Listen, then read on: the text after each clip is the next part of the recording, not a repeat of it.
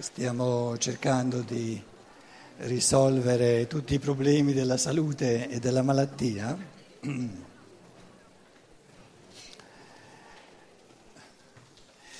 Questa sera, parlando di attività, parlando di, del lavoro eh, dell'uomo, se volete, eh, questa mattina stava il pensiero in primo piano, questo pomeriggio il sentimento, i rapporti, il cuore, questa sera un pochino di più la volontà, l'agire, il fare.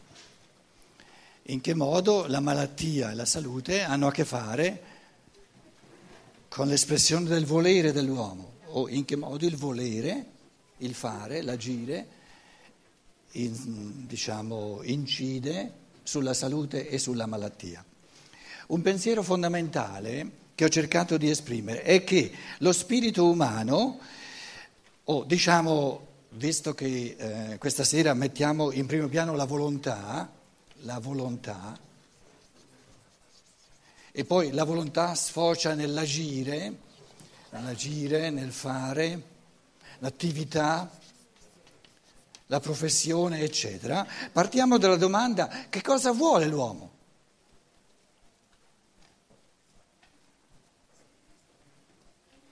Vuole tre cose, se volete. Si potrebbero dire anche mm, una cosa sola, ma diciamo, visto che l'uomo è strutturato trinitariamente, diciamo che vuole, desidera, a livello del pensiero, di conoscere il reale sempre meglio, desidera amare tutto il reale, sé, l'altro, la natura, gli animali, le piante, tutto, qua, tutto quello che c'è. Crescere sempre di più nelle forze dell'amore e desidera essere sempre più forte per tradurre in azione ciò che capisce e ciò che ama. E detto questo, abbiamo detto tutto quello che l'essere umano vuole. Quindi se noi chiediamo a una persona, ma che vuoi? E se interpelliamo il suo spirito, diciamo la sua sovracoscienza, perché tante persone non sanno cosa vogliono, la coscienza ordinaria si è dimenticata. Cosa? Lo spirito vuole.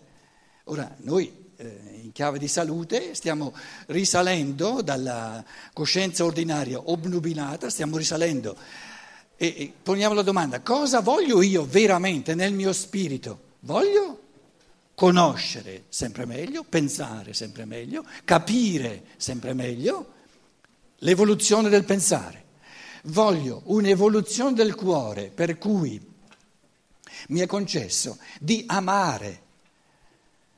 Amare significa, amare non è né conoscere né volere, è nel mezzo, l'amare è mm, una cosa molto misteriosa, non si può dire eh, con parole cosa sia amare, significa desiderare, amare è un anelare, è una dinamica evolutiva che poi ciò che io amo tendo a realizzarlo. Però il passaggio dal capire al realizzare è l'amore. Se io una cosa che capisco la trovo non bella, non la amo, non mi conquide, non mi entusiasma, amore è entusiasmo, non tendo a realizzarla.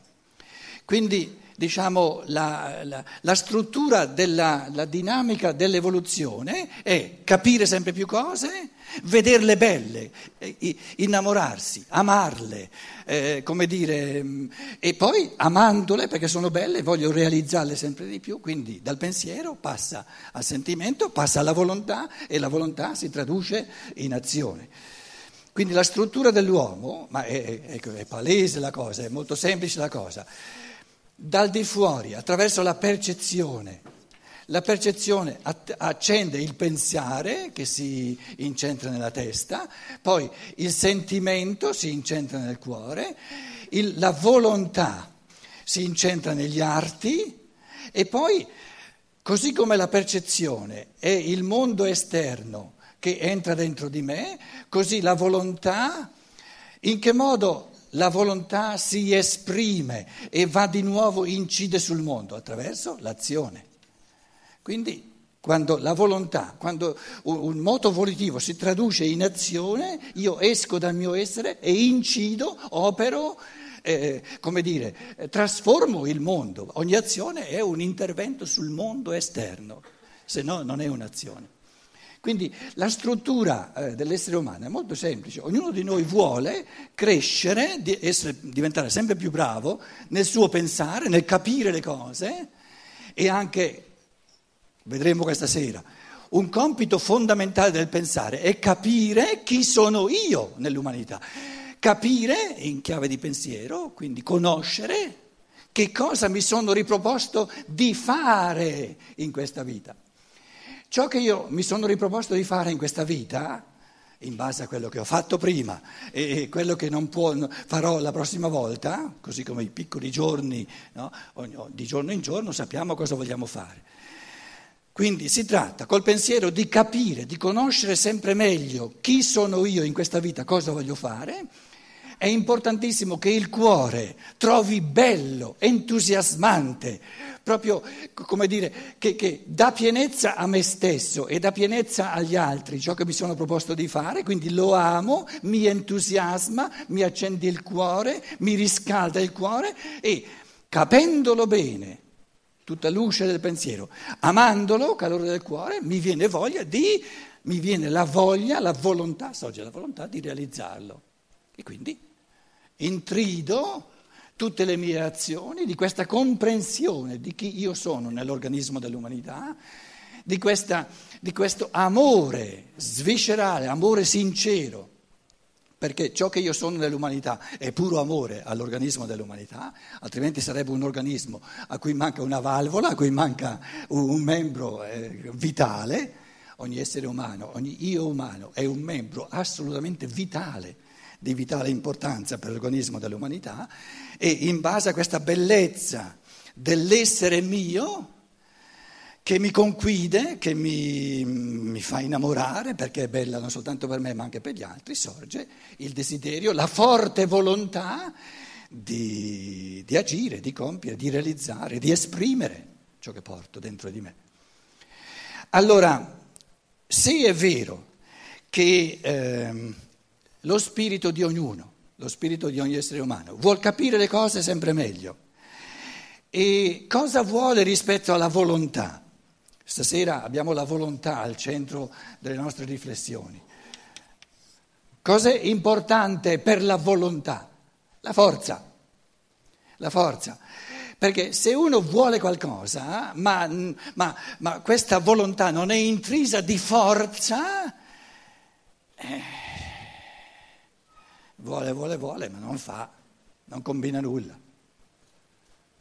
E in italiano c'è una differenza tra una vo- un volere, una volontà intrisa di forza e quando invece alla volontà manca la forza, allora usiamo un'altra parola. Ho voglia, le voglie sono... La voglia è una volontà deboluccia, deboluccia, deboluccia. Vorrei. Qualcuno di voi si ricorderà che, che, eh, che, la differenza tra il paradiso e l'inferno è soltanto nelle piastrelle del pavimento, tutto il resto è uguale. Re- dicono, io non ci sono ancora stato, eh. ci penso bene prima di andarci, c'è tempo, non, non c'è fretta, proprio non c'è fretta, c'è, c'è parecchio da fare qui, abbastanza. Ma dicono L'unica differenza è che le piastrelle di lastrico in paradiso voglio, voglio, voglio e nell'inferno vorrei, vorrei, vorrei. Uno che dice vorrei, vorrei, vorrei, la, la volontà è deboluccia e quindi eh, non basta il vorrei, non basta la voglia, ci vuole una volontà forte.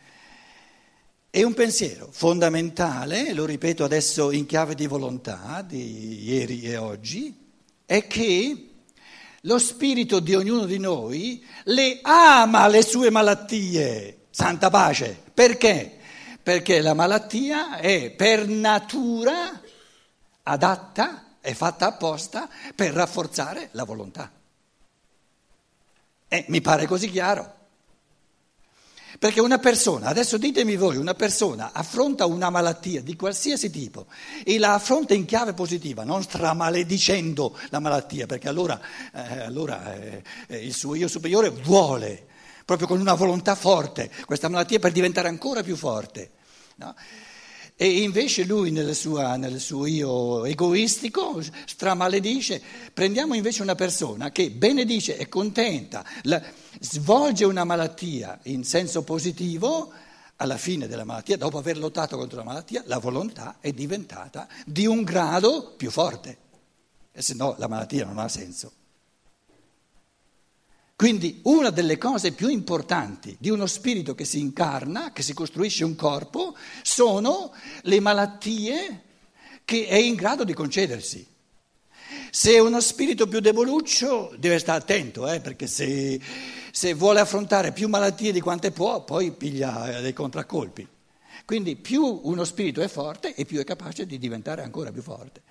Partiamo dal presupposto, perché adesso arrivano riflessioni molto importanti sulle vaccinazioni, eccetera, eccetera, eccetera, su una medicina che vorrebbe proibirci tante malattie, non possono più succedere, eccetera. Sono, sono cose veramente molto importanti dove, dico io, poi ci discutiamo, mancano le conoscenze oggettive. Rudolf Stein descrive, per esempio, che per il, per il cammino di conoscenza, non soltanto per la forza di volontà. Quindi un motivo per cui lo spirito umano ama, desidera, sceglie, vuole le sue malattie e, e, e, non tollera che gli vengano portate via, è perché rendono più forte la volontà, però Rudolf Stein descrive come esseri umani, cioè un essere umano che ha diciamo, lottato in chiave di conoscenza, ci sono quesiti della vita, abbiamo visto un pochino, soprattutto grazie alle vostre domande, ci sono certe domande che sono così profonde che uno dice non si può dare una rispostina, mm, no, bisogna masticare. E Rudolf Steiner descrive, ci sono stati sempre individui umani che hanno lottato conoscitivamente per capire certi misteri. Il mistero del male, per esempio. Il mistero del male non è una cosa semplice. E chi pensa di aver risolto, di aver capito cos'è il male non ha capito nulla. Si, si, si, si comincia a capire qualcosa quando si, si convince che non si capisce ancora nulla.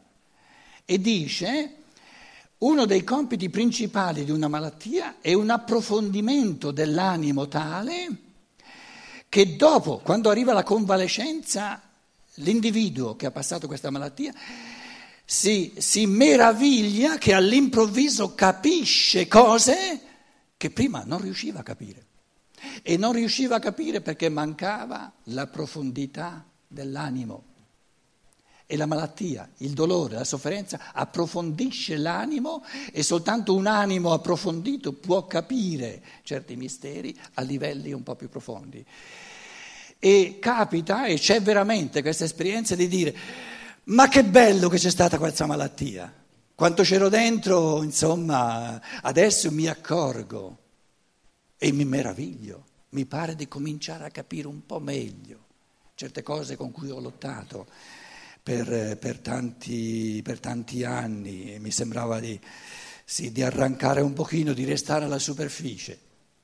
E più si capiscono certe cose profonde e più si diventa parchi con le parole. Per esempio, una persona che ha sofferto, che ha avuto abbastanza malattie, accanto al malato è capace di tacere. Il modo migliore di accompagnare un malato è di tacere, perché colui che tace accanto al malato dimostra di aver sofferto abbastanza. Invece la, persona superficiale parla, parla, parla, crede di consolare parlando, ma non consola nulla. E chi è malato dice, quando è che mi lasci in pace?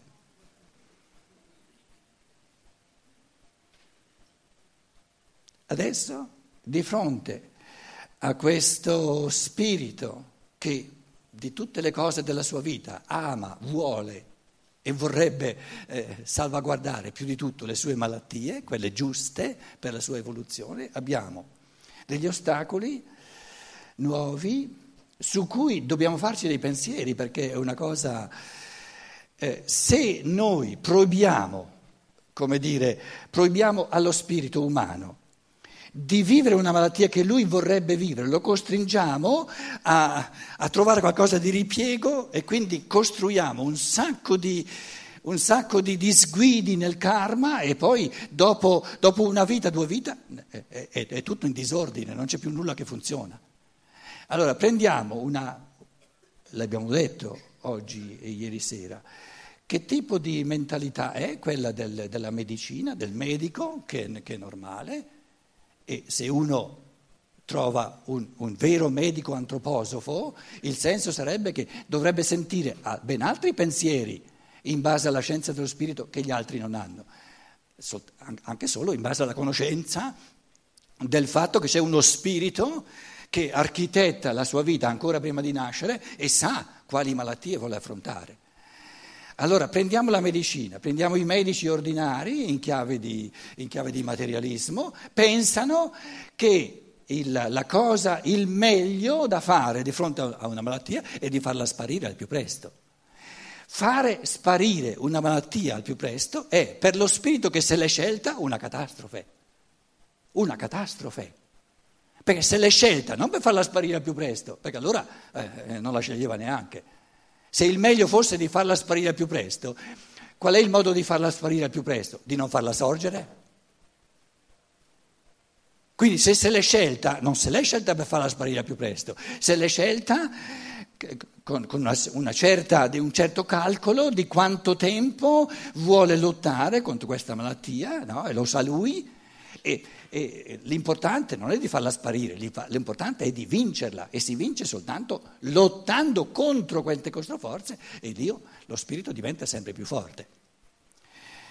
Adesso aggiungiamo tutte le possibilità, cose veramente eh, importantissime. La medicina, la tecnica ha la possibilità, adesso prima di, addirittura prima di mettere il seme nell'utero della mamma o di, attraverso la diagnosi prenatale, chiamiamola così, c'è la possibilità di calcolare, ma salterà fuori un, un neonato con malattie ereditarie, eccetera, e, e, quindi la domanda è, allora, tutti, tutti, tutti gli embrioni, qualsiasi, che, che, minacciano di nascere morti, no, di na- ammalati, hanno il diritto di nascere?